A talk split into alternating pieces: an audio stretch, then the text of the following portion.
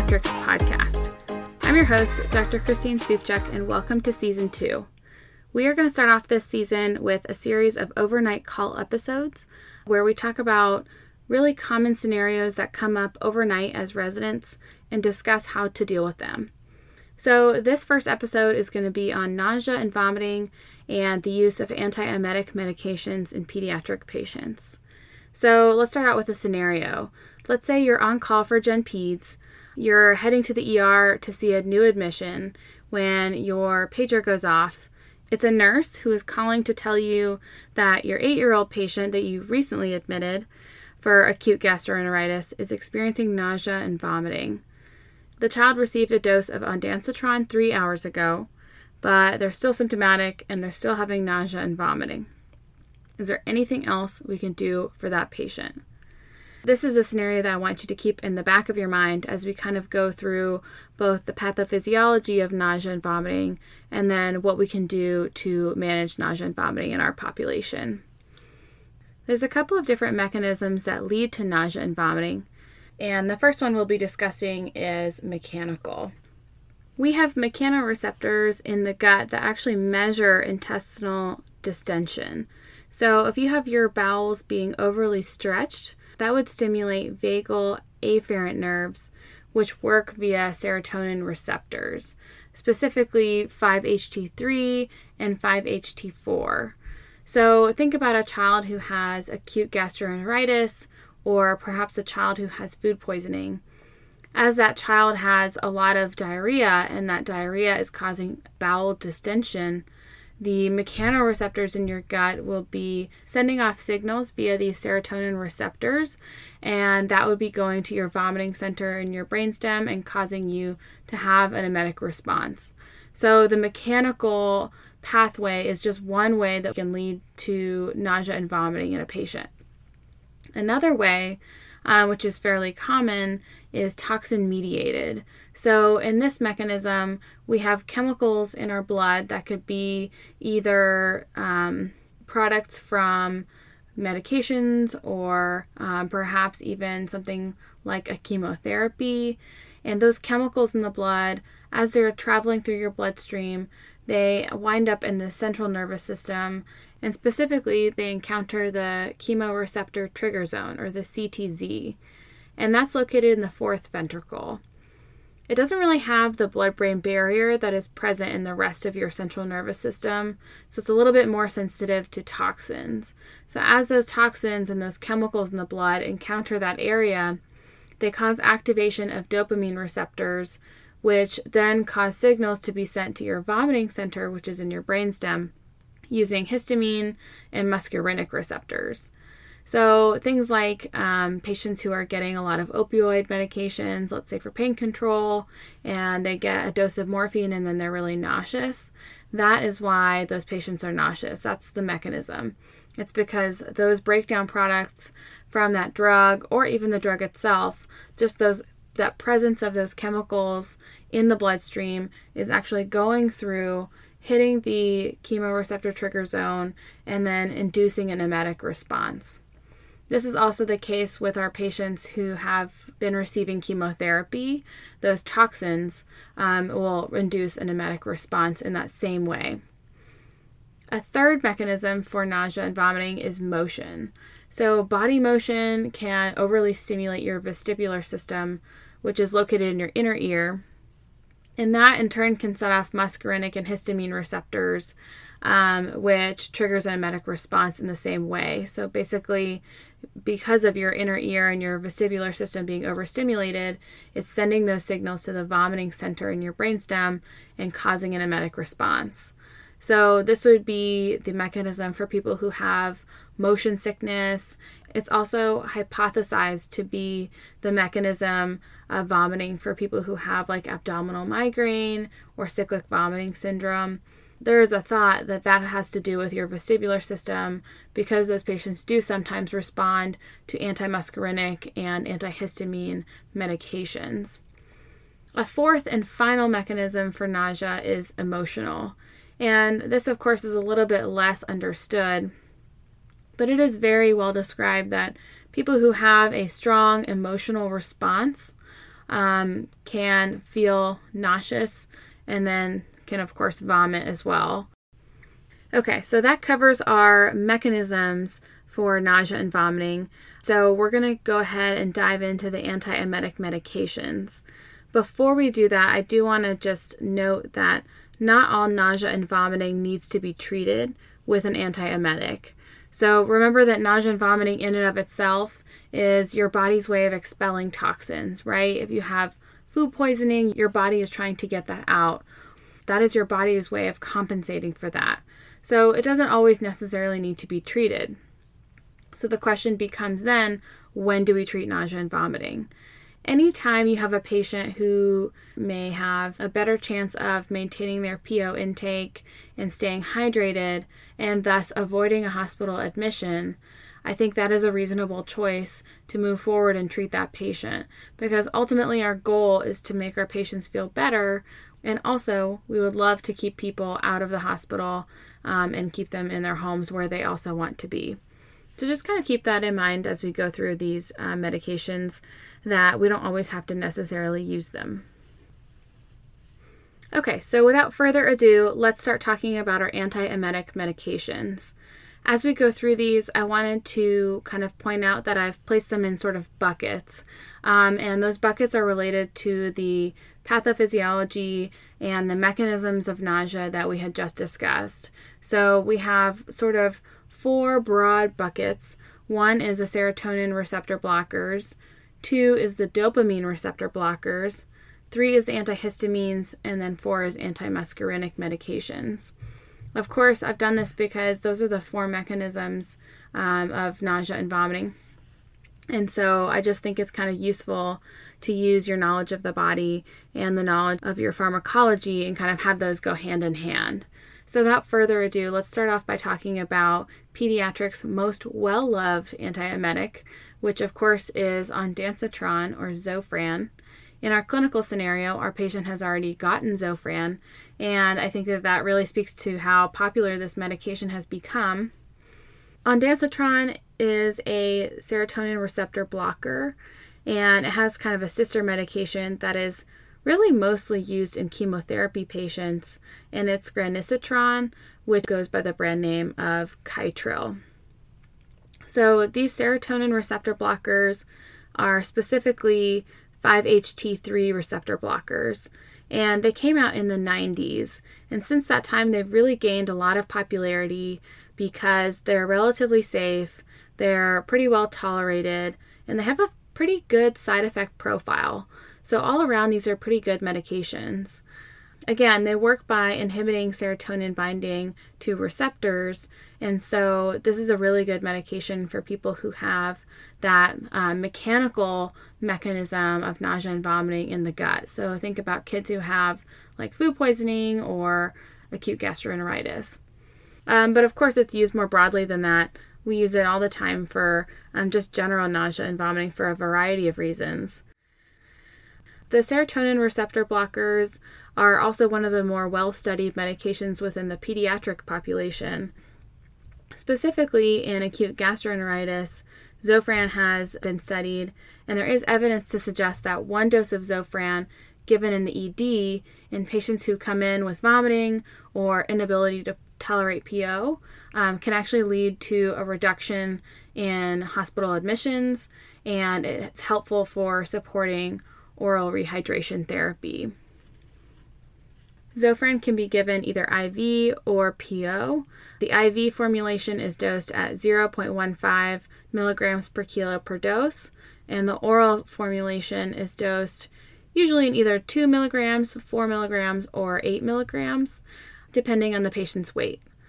So, Zofran is usually given every eight hours, and it's safe to give in patients who are over a month of age and over 8 kilos in weight.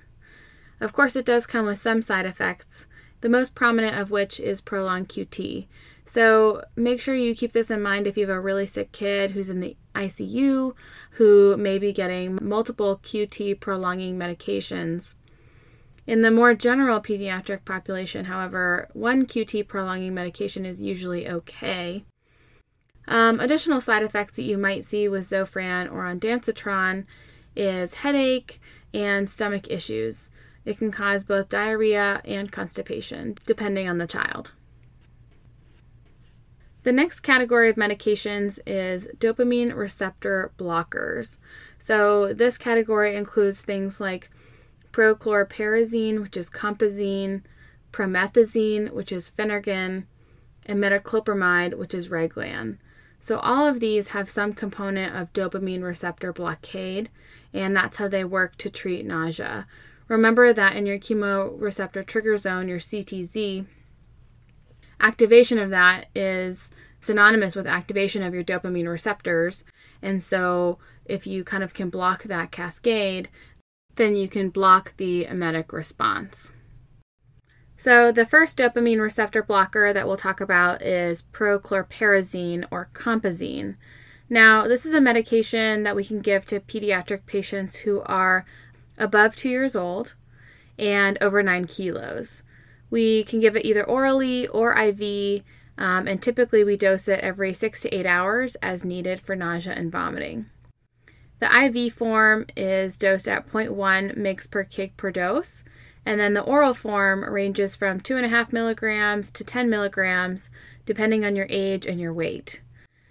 One of the things that's important to know about compazine is that it carries a risk for extrapyramidal reactions. And really, this is a risk that you carry across all of the dopamine receptor blockers because if you block dopamine to a certain extent in your basal ganglia, you will end up with some motor consequences.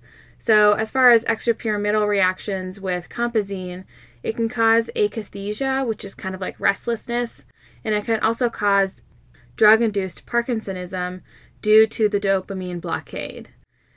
We treat the extrapyramidal reactions with benztropine because that will result in an increase in the dopamine and kind of reverse this adverse effect.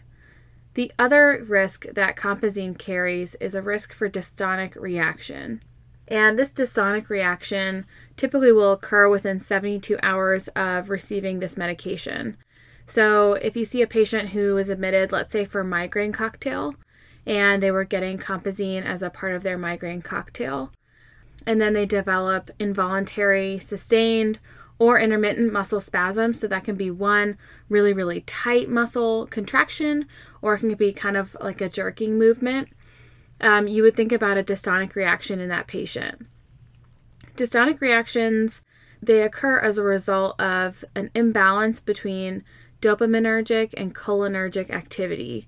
So we would actually treat with a anticholinergic like diphenhydramine, which is Benadryl.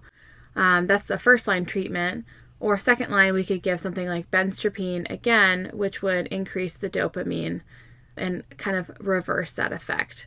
But the main thing really to remember about a dystonic reaction is that A, it can occur after giving something like compazine, and then B, you treat it with Benadryl. The next dopamine receptor blocker that I want to talk about is promethazine, which goes by the brand name Phenergan. This is another medication that we use fairly frequently in pediatrics, mostly as a second line to Zofran. Promethazine or Phenergan is another medication that we only give to patients who are two years of age and older. And what's really important to know about this is that we never ever use Phenergan in patients who are less than two years of age because it carries a risk of respiratory depression, which, as we all know, can have severe consequences. So, this is 100% something that you need to remember from this episode. Never ever give Phenergan to a child who is less than two years of age. In kids who are over two years of age, though, it is a really effective antiemetic and it's fairly popular. We give Phenergan either in IV or oral forms. We dose it every four to six hours.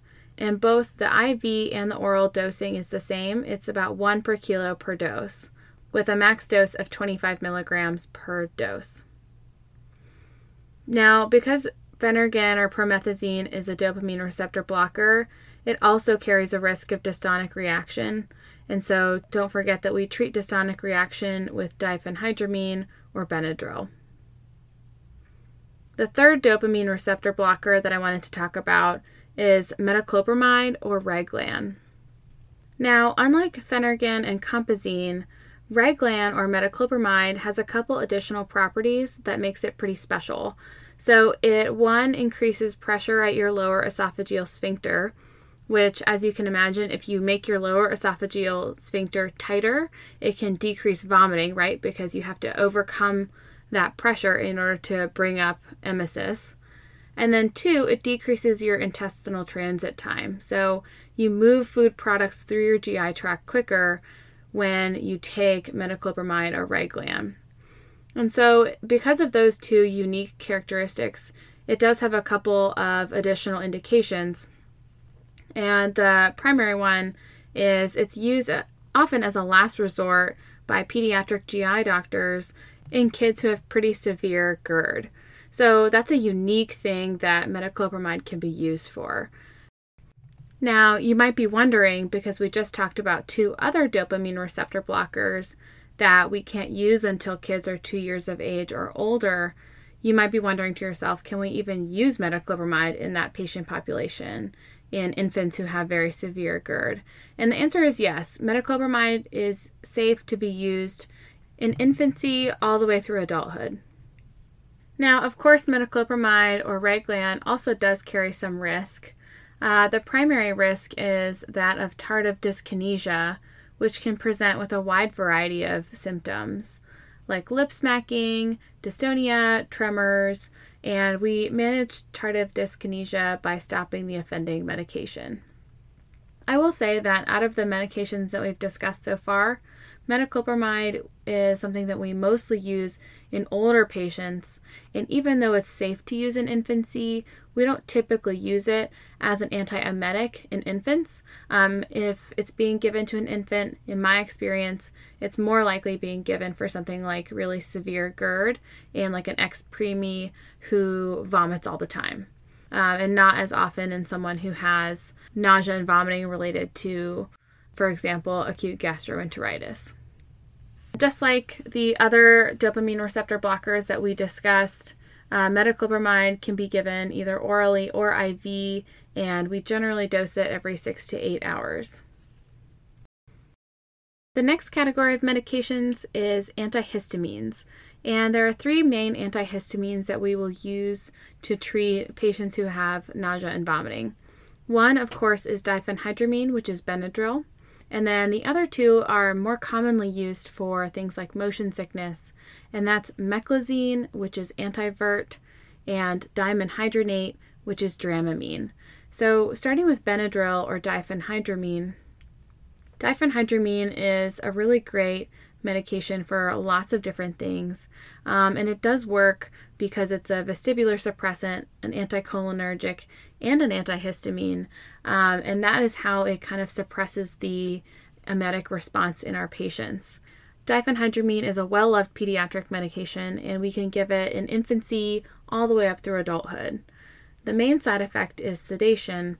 It's really a safe medication, and so I think that if you have a patient who is very, very little, less than two years of age, which cuts out a lot of your other antiemetic options.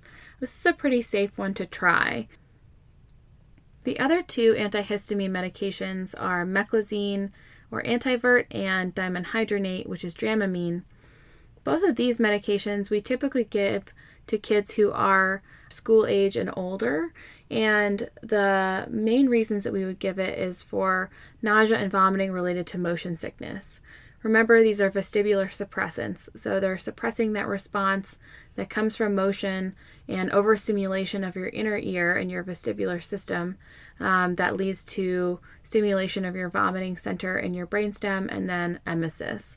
So, these are oral medications. Um, we give them about every six hours and they're pretty safe. The main side effect that we watch for with Dramamine and Antivert is sedation. The final antiemetic that I wanted to talk about is scopolamine, which is an antimuscarinic agent. Now, scopolamine can be given orally, but it has to be given very, very frequently. So, in most scenarios, it's given via a patch that's applied and then the medication is given transdermally in that fashion. Now, because scopolamine is an antimuscarinic agent, it's really good for motion sickness. It's also really good for post op nausea and vomiting. Um, and it's also used very frequently in kids who get chemotherapy because it sort of delivers a longer lasting antiemetic effect. One thing to know about scopolamine is that because it's an antimuscarinic, the side effects that we're looking for are antimuscarinic side effects. So those would be things like the classic mnemonic hot as a hare, dry as a bone, red as a beet, things like that. But other than that, like I said, scopolamine is a really great agent for sort of long lasting antiemetic effects. And finally, one last medication I wanted to talk about that's a really great antiemetic is lorazepam or Ativan. Now, Ativan is a vestibular suppressant and it's also a GABA agonist, which makes it kind of like a generalized CNS depressant. And we think that that is how it causes this sort of antiemetic effect. Because of that vestibular suppression effect, Ativan is really good for motion induced nausea. And because it's a generalized CNS depressant, it's also very good for nausea and vomiting that's caused by anxiety or emotions.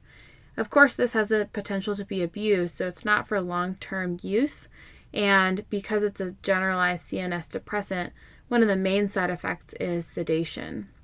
But this is a medication that we do have available to us, and it's safe to use in infancy all the way up through adulthood.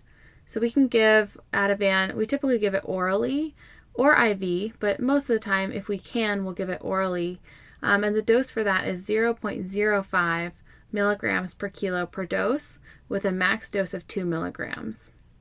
Oftentimes, if patients are naive to benzos, I'll start with a lower dose, like a half milligram or one milligram, and then if they still have symptoms, go up from there. Um, because this is a sedating medication, um, I think it's important to kind of start small and then go up because you can always add more, but you can't peel it back once you've given it. So that pretty much covers our talk on antiemetic medications in pediatrics. I do have one last thought, um, and that is that remember that our patients that we treat are pediatric patients. And oftentimes these kids are so small and even nonverbal as infants and toddlers, then they can't adequately convey exactly how they're feeling. So sometimes they may um, kind of point to their stomach, and you may have to infer that they are nauseous and treat them accordingly.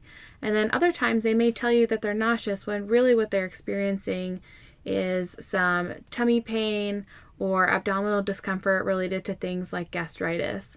So I think a really good adjunctive um, therapeutic approach is to think about your patients who have nausea or who you suspect have nausea and treat them both with an antiemetic, but also keep medications like a PPI or an H1 blocker like famotidine kind of in your back pocket and use that as needed as well to sort of provide some additional relief.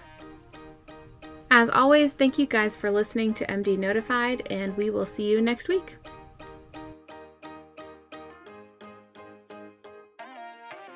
Thanks for listening to MD Notified, a pediatric podcast.